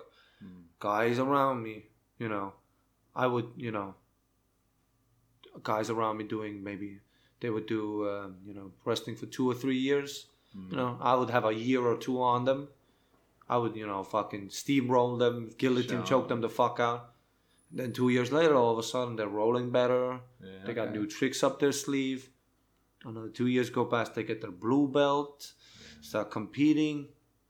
And, you know, 3 or 4 years later again, now that I roll with them, they're fucking... Yeah, right, they're nailing you. They've got killers. Yeah, yeah. But that's because... All this time in my head, I was thinking about the dream. I was thinking about doing this. I was thinking about doing that. I was thinking about the watches, the money, the way I'm going to do the press conference. I'm going to open up strong. I'm going to bring in firearms. That was my thing. I'm going to bring in firearms because you can do that legally. The thing is, he's not joking, everyone. No, I'm not joking. I've known him for long enough. That's an absolutely real dream. I'm sure he's had. That was my thing. I'm going to be the man. 18-0, all first round finishes, you know. They call me the bloodhound. I'm going to get a face tattoo. That was my thing. Yeah, right. But all the while... I thought it through with such detail. All while this is going on, I ain't doing shit. Yeah. All the while I'm thinking of this, the instructor is showing the armbar that I'm supposed to be fucking... Okay, the fuck? But this fucking nerdy kid next to me, boom, he's listening every practice and he's here. You know, 90%, like they would say in wrestling, 90% of the work is showing up. That's a fact. If you don't show up, you can't improve. Same thing with comedy. Yeah. Don't write, not going to get better. I'm super fascinated by BJJ, by Brazilian Jiu-Jitsu. Yes. I've never done it, but now I'm looking around. Yeah, I'm looking around at the people that influence me, and so many of them do Brazilian Jiu-Jitsu. So yeah, podcast, Joey, mentally, Brazilian Rogan, Jiu-Jitsu. Jocko, all huge on it. But then I'm looking to some of my old friends. I'm thinking of my friend Rob, who's living in California. He's rolling with, I think, a fucking blue belt now or something, like a guy I went to school with. And I'm like, there's something to it. And that could be anything these guys have, right? And but more than that, when they talk about it, it's so technical. He talks about this move, then that move, then this one. And I'm like, this is fighting I can get behind. I'm not some brute force guy, right? But I like strategy and tactical shit and thinking it through. And I'm like, I can do that with like a physical thing too? Absolutely. Oh, that's suddenly really appealing to to think that I can apply that brain shit to this. Yeah. So... Look, I didn't jump in yet, but I'm trying to find time how I could fit possibly that into my life. Oh, absolutely. It's just a good system. That's what it should, you know, it's Who said it? With it's chess with serious physical ramifications. Right, I love that idea. You know, throughout life you make choices, but you don't get slapped on the fingers for some of the ones that aren't so good. Yeah. That's how people end up as pieces of shit. Mm. They keep making choices, and nobody around them tells them they're wrong. You know, they're getting coked up, partying, being assholes throughout their whole life. Mm. You know, and nobody. You know, gives them that reality check, so to speak, and then they end up fucked up. Yeah. You know, in jiu-jitsu, that's physical. That's just sort of, you know, the way you roll. When you fuck up, you get caught in a submission. You feel physical pain. Mm. You feel tired. You feel sweaty. You know, there's a sweaty man in his pajamas choking the fuck out of you. I had a gig 2 weeks ago. Remember, up late. Remember that? Before that, I went to wrestle at Vimla, right? Yeah. You were sweaty and shit in your Instagram, yeah. Yeah, I went in there. Yeah. Everybody was like, all the old dogs were like, this motherfucker. All the guys that I used to choke pretty hard and be a dick to. Mm. Yeah, and now they're on Mr. Fucking Fancy Podcast. Motherfucker, here, Mr. and they're Canadian. All purple belts. Yeah. Fucking... Dumbbell kayak. But use this in one of your routines. Dumbbell kayak choked me, raped me, fucked me. Didn't call me, just mistreated me the whole time. And I remember there was a point, there was blood in my mouth because I was gasping for air so bad. I was fucked up, but I loved it. But I love rolling anyway. Yeah. And when you get used to that pain, when you get used to the, you know, you get calluses. That's also a thing you learn. You get calluses, right, everywhere. It's, so the metaphors are never ending with jiu-jitsu. Oh, absolutely. Callus is a metaphor. Oh, my God. Calluses, exactly. Every one of these things is a metaphor for life that you're describing. Exactly. Oh, my God. And then I did a set later with, you know, I had all my toes fucked. To show you how fucked up my toes that's were. Why you were waving your fucking feet around backstage. He's waving, he's got his shoe off, and he's waving his feet around. I'm like, what the fuck? Put this piece of shit away. Yeah. Now I get, okay, we're talking about massive, and I felt great. Because now I'm getting calluses. The next time I'm going to go back, I'll be better. So anyway, Dumbet was cross-facing me, which is a fucked up move where you don't have any it's not a submission, it's just a very dominant from side control. I remember just being under there and just thinking like, wow, this feels amazing. Yeah. Because I know that this pain is going to benefit my mentality later. Just because I know that this is, you know, this is part of the thing. To deal with stress, you know. Because you're so experienced with it though, you know the things that you need to fix yourself. Exactly. Like I know that if I've had a bad week or something... If I feel like nothing else, I'm a complete piece of shit. Put Joey's podcast on. Listen to Jocko. You're not feeling inspired. You listen to fucking Jocko Willnick. You will be up and ready. Yeah. Like even for 2 hours, you'll lay there like a piece of shit. But then slowly you will get up and you'll make the bed and you'll do something. Like I know that I can do that. I know that there's a bunch of things that I can do to reset and feel better again. But I think maybe if you're younger, you don't know the things, the tricks. To like make that will make you feel better. Like, exactly, because you don't even know yourself. Yeah, right. You don't even know the instrument you're trying to train. Because I thought I was a fucking retard. I thought I was a genuine fucking retard until I was like 22, and I was like, okay, I'm a retard. I know about something. Right. Yeah. Okay. And that's what it is, man. It's nice, man. Whew, fuck, there's so much shit I want to talk about, but I don't know, we're getting to it. What do we got? We're out of fucking cocoa butter. Our special fluffy cocoa butter's done. We've still got bananas here. We've still got some good ass fucking... Let's get some of that going then. When do you need to get out of here, bro? I got another 45 minutes. Okay, let's talk for a bit more. We've got some shit. 45 minutes. I'm fucked, like... let's... bring it back around to the podcast then. Sure. So where it came from, because so by the time you're starting the podcast, you've already done comedy. I mean, you know, you got a little bit there with it. You at least grinded away. You're back here. Yeah. And you were still with your podcast, just like doing Matti podcast, right? Yeah, on Ari's your own. Podcast. Right, Ari's podcast. Matti podcast before that. MMIT podcast before that. Myron and Dari Matti's podcast before that. Bro, I've done some shitty ass things. But that's kind of it, right? Like you did those hours of just whatever. Like you interviewed me, you interviewed everybody else, but you had a long time. You were just talking to yourself. Yeah. For a long time. Yeah, I was. Yeah. Yeah. Tell us about that. It was very hard. How many episodes did you do? I did like 25, I think. Fuck. That's tough, man. Yeah. And I can't listen to them, bro. Because, you know, I'm a changed person. Yeah. You know, you change all the time. And listening to it, it's difficult. But it's definitely something that... Have any of the new Tusi Soyad fans gone back to that and, like, referenced something? Some of them have. And it's been funny. But some people do give me encouragement emails when they go like, oh shit, I listened to some of your old ones. Oh. And they were like, oh, it's so interesting listening to an episode that's 5 years ago before you started comedy or something, or 6 years ago, right? And they go, that's an amazing, like, documenting. Wow, yeah. Right. And they're already at that stage, you're trying to, even before the comedy, you're trying to be open. Because that's this podcast thing, it's being open. It's like trying. At least trying to be open. Yeah. So you grinded away for a long time doing that, and you didn't promote that very much. No. Okay. Because I knew it was dog shit. But you understood on another level that you needed to do it. So absolutely. You just had to grind away. Because I knew. If a year from now, I've done 10 episodes of a piece of shit, whatever podcast, is it going to make me a better podcaster? Probably. Is it going to make me a better comic? Sure. You're going to have some fucking fucked up conversations in your head. Mm-hmm. So why not? But that's hard. Like, let's come back to the social pressure thing again. Back amongst, you know, people, especially in this small country. But I made the choice. It's for comedy. Mm-hmm. Okay. It's all for comedy.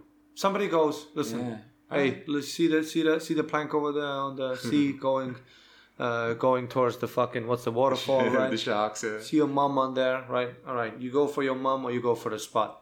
Yeah. I go for the spot.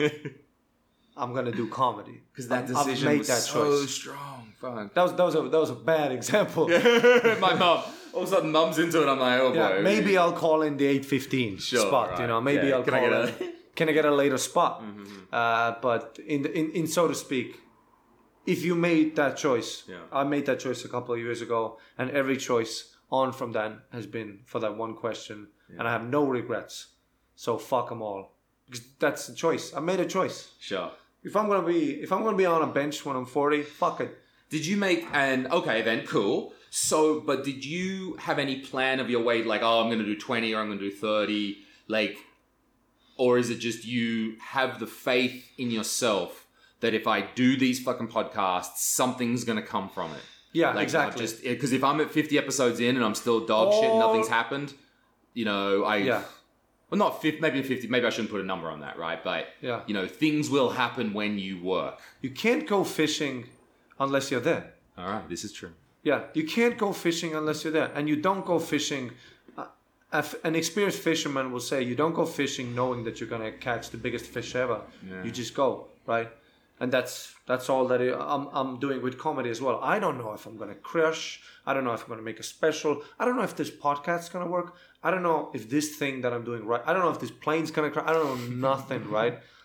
So it's a very binary choice, so to speak, you know. It's a realistic dream. Right. I'm just gonna get as good as I am gonna get as I can. Sure. Okay, all right. So we can say that there's a choice, and I'm getting you with that. Like that's also why I should talk into the microphone.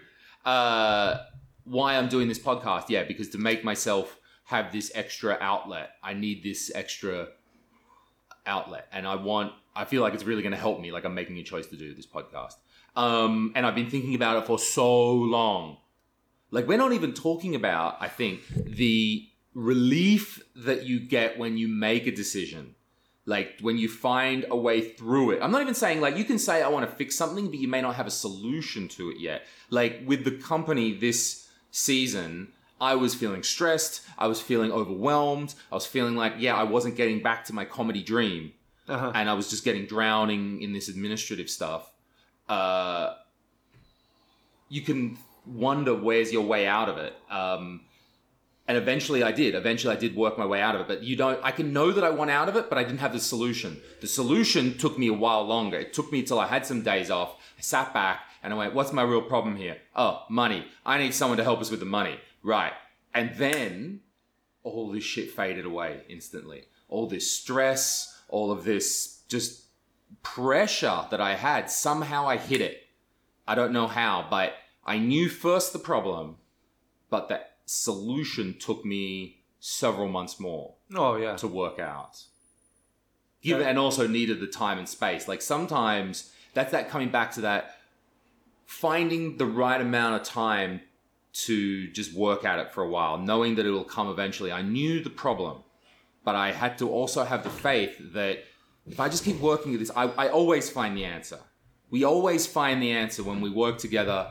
And if we haven't found the answer, you know what I bet it is? I bet that Lewis has kept this problem in his fucking head for too long, and it's been rolling around in his dumb brain for a while. And then as soon as he starts talking about it to his friends, start talking to Merrily, hey, I got this stress, what do you think? Start talking to my friends who work in startup incubators and companies and stuff. Go have a coffee with them. I go, I got issues with my company. How can you help me? They give me advice. And I'm like, why didn't I just fucking talk to you 3 months ago? Yeah. I would have saved myself 3 months of this because I didn't make the choice to try and fix it. And I thought that fixing it was going to be extra effort. So let's say I'm already working at 120%. And then you go, hey, Lewis, do this extra work of fixing this thing. You're like, oh, fuck, I'll just do it later. Fuck it, I'll just get through it, right? Yeah. Not knowing that if I had actually fixed that thing, I would have solved so many more of all my stress problems would have been relieved. Knowing that. So I'm much more comfortable these days working in the gray in the middle of things. And that's just what comes with experience as an artist, to know how much gray is too much. Mm-hmm. Because usually if you work if I just get into the gray area, work as hard as I can on that, something's going to come from that. Yeah. You open yourself up. What was the saying that you fucking... can't remember. Sorry, bro, I'm going deep. Whoa. Yeah, there was a saying, something. Anyway, but you know what you can also do? What's that? You can kill yourself. That's right, any time, yeah. That's an amazing relief to have. Do you... Okay, I'm going to stop coughing because I want to talk to you. No worries. I want to talk to you about this. Because I genuinely believe that also. But this is a really sensitive topic because no one wants to talk about this in society. And there's no doubts. Let's preface all of this by going, it's a terrible thing when someone takes their own life. That is horrible. Mm. But we're talking about the thought process of it and how that can give you relief in some situations. Absolutely. Yeah. Feels great. I remember I got the build up, I got the kid. Tension, boom. No, beautiful. I remember being a kid and looking over we were on a ferry to Stockholm, I think. Mm-hmm. And I looked over the ferry over the side, and I remember looking in the water, seeing the water drifting away. I remember just being like 10 years old, being like, what if I just fucking jump? Oh. If I just jump, I don't have to go to the birthday. Mm. You know, the retarded cousin's birthday that we're fucking going to. Sure, I want to go to Stockholm, but we ain't going to the Action Man store. We're going like Stockholm and then straight on a car to Bumfuck Mountain with relatives who I don't give a fuck. This sucks. Mm. So if I just over I go, that's all I gotta do. And I just remember giggling to myself like a 10-year-old kid. Just giggling to myself, being like, this is like a weird thought to have. Yeah. And I have that. I feel like when I was in the hardest bits of my anxiety, I was like, I think I just want this to end. I think I've had enough of this anxiety. If someone can just give me... Problem is I'm a pussy. So, I don't actually make choices. There you are. I didn't make a choice to step towards that. Yeah. But that moment, but also what got me through those times when I was super anxious and right in the middle of that crap was just going... Now that I think of our conversation, this is terrible advice. Is make a choice. Making a bad choice is better than making no choice. Because there's some dude listening to this going like, hold on. It's either 40 years of more terror and regret and anxiety, or I hear you. Yeah.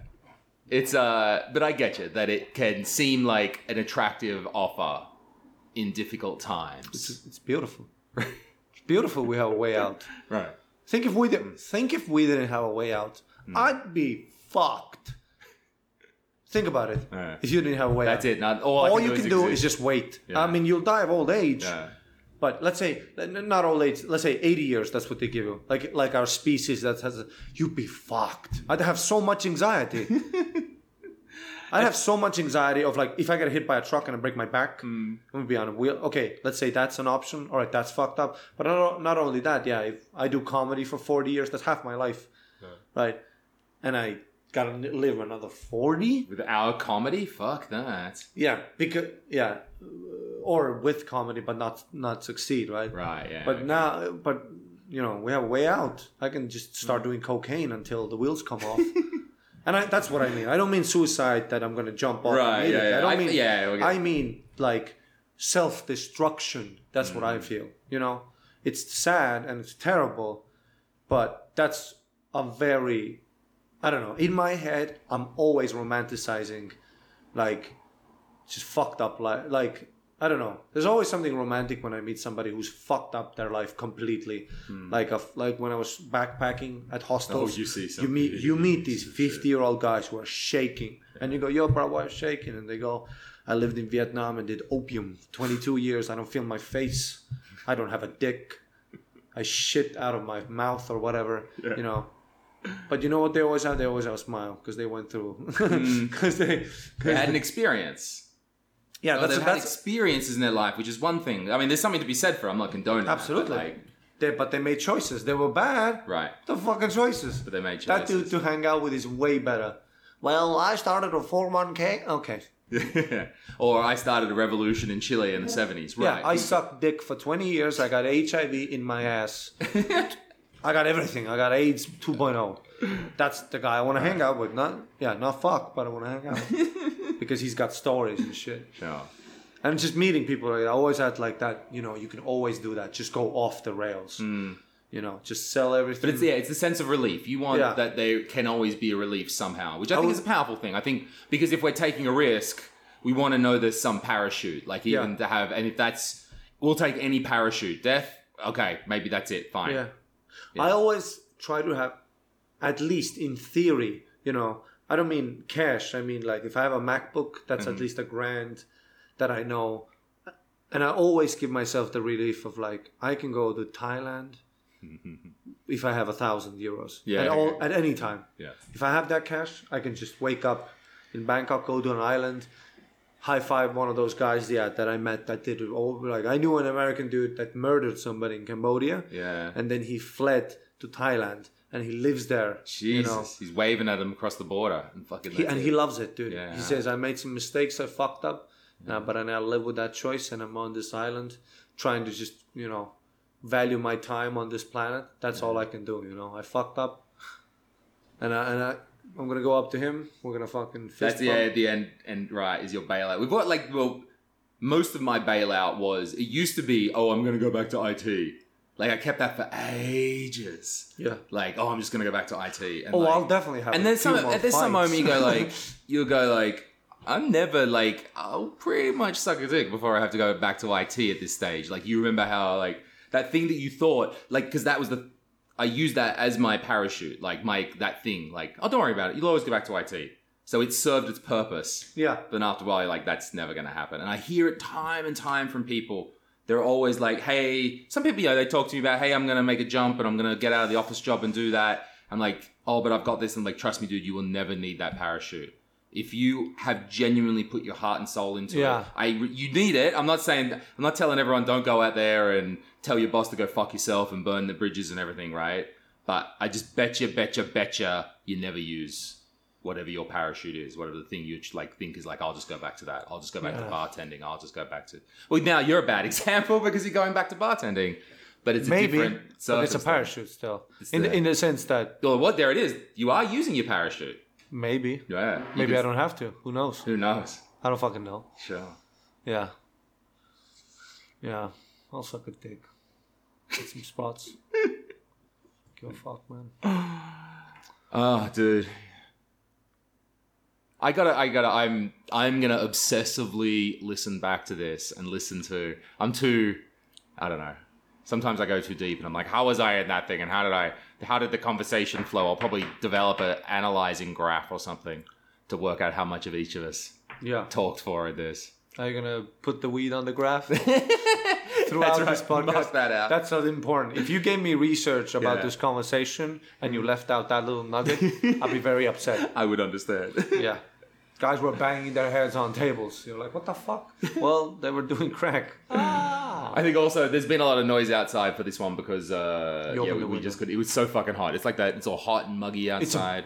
How beautiful is the summer? Oh, my God. This summer tour was great. We've been having such a good time. Oh, summer. All the shit happened on the summer tour as soon as we left. We did two beautiful... Do you know the car broke down as soon as we left? As soon as we left. As soon as we left. Yep. Fuck. Their van broke down. 34 degrees and Weinbergs. Can you imagine that? Can you imagine that? Where is it? Where do we go? Now, what? No. Yeah. No wonder Ardo goes on long walks. He's really good with an axe. You've seen those pictures of him? Right. He just spends all his time in the gym. Yeah, he's fucking it up. Oh, dude. What was your... I wanted to know. You didn't get too fat on summer tour. How did you do? What was your thing? Bro. You secretly cut back on things. It could be beer. I was trying to work out, was it beer? Was it food? What did you? I'm a secretive guy in the sense that, I don't. If you watch me, if I eat a lot, right? But I take long breaks from eating. Yeah. Yes. I saw this. Yeah, and I also look at. I look at sugar. That's what all I look at. That's basically my thing as well. But I'm also using my genetics for sure. Because I've watched people eat me, like me. Yeah, okay. And never shit happens to them. Genetics and years of training. You've been, semi-professional, professional at it, athlete, right? So there's also that. That changes your whole body in kind of permanent ways as well. Because I was like, I have a problem, which is we have a little smoky doke after the show, and then I do not stop eating. Just love it so much. And I'm eating to get a good feeling or something like that, right? Yeah. And so, I'm really strict and I don't have food around and I make sure, otherwise I'm just going to eat down the house. But that's control. Yeah. If I get on a roll, I remember a month ago I ate 60 nuggets, right? I opened up. Yes. 60 nuggets, 2 McSundays. Mm. Then I got a free Big Mac. Yeah. What night was that? I remember that night. Yeah, remember? Yeah. We were eating. That was maybe 2 months, 2-3 months ago. We were eating Tons, yeah. We were in Parano, I think. Right. Parano, yeah. Because I think in a summer tour, we were ripping through all of us, €100 a day worth of food. All these. We've got boys, big boys who all want to eat. And we're all having a party every night. We all want to eat all the time. Yeah, and we've got Chef Sandro Igus there make me some more meat. And he's really loves getting on the grill. And it's hilarious. Everything he's ever done has come out really good. So you've got this expert chef and tons of meat. And we eat. Yeah, it's hilarious. But you got to do that. Jesus Christ, you got to fucking do that. Oh, yeah. That's what you guys have taught me, which is that you've got to relax. Sounds a bit double. You got to relax and you got to enjoy it. You know who taught me that? Yeah. Mikael. Yeah, shit. Mikael is the black belt of relaxing. You have no idea. I'll ask him, bro, what you doing on Friday? He goes, no, I'm busy. I go, what you doing? You're staying at home, right? He goes, yeah. Taking a shower. Taking a shit. Staying at home. What are you doing later? I don't know. You might take another shit. Might take another shower. But it's a beautiful thing in the sense that he's really he's one of the people. There's a couple people that I met that really know how to kind of live, or so to speak, enjoy some things in life. Mm-hmm.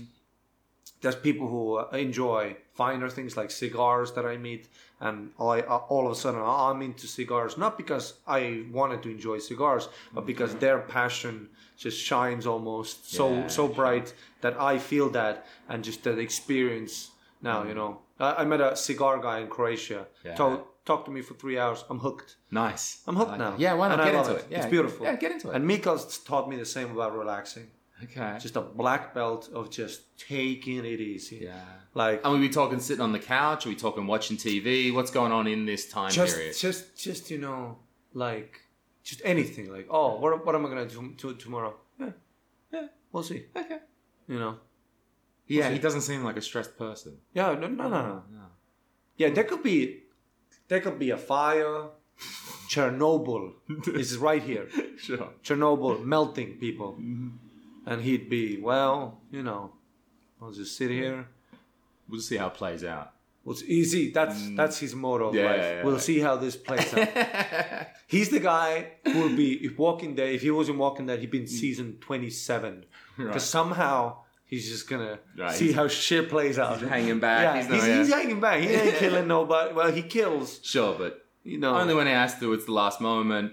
Moves, yeah. Yeah, he kills when he wants to, not when he has to. Boom. That's a beautiful thing. All right, dude, you got to go do some shit because you're leaving for Canada. Fucking. I am leaving for Canada. Dude. Yes, I am. All right, brother. We'll have our half a fag fucking moment at the airport. Yeah, it's all good. It was a good podcast. Thank you for having me on. Thanks, Thanks for coming on, bro. All right, let's rock it out. Thanks, everyone. No worries. Have a great time. You know, if you gotta kill yourself. Just be a gentleman about it. No, don't do no fancy stuff. You know when people do fancy stuff? Sure, yeah. You know, why are you trying to make a spectacle? Stay in life. Somebody's going to clean. If you're trying to make a spectacle, you can make a way better spectacle in real life, right? You want to do it? Just do it. Just don't be a faggot. Sit on the chair. Just walk into a river. Yeah. Walk and never just come walk, back. Never come back. Leave the keys. Leave some cash. Right, for the wife. Leave some cash for somebody. Yeah, come on. Someone. If you don't have a wife, you know. If you're a wife and you're killing yourself, do her first. Fuck it. I mean, might as well. I totally get, you know, when those, when it's those like triple homicides where a dude kills his whole family. The whole thing. I totally get it. Oh, he snapped one day. Because I'm going out. I'm taking all you motherfuckers. Right, we're all going on a family holiday. Fuck you. Yeah, fuck upstairs. Everybody. Yeah, everybody. Clank, clank. Everybody's getting it, dude. I'd wait for the cops, get a cop. Fuck it. I'm Breivik the fuck out of here. All right, let's do it, baby. Thank you. Thank you, everybody.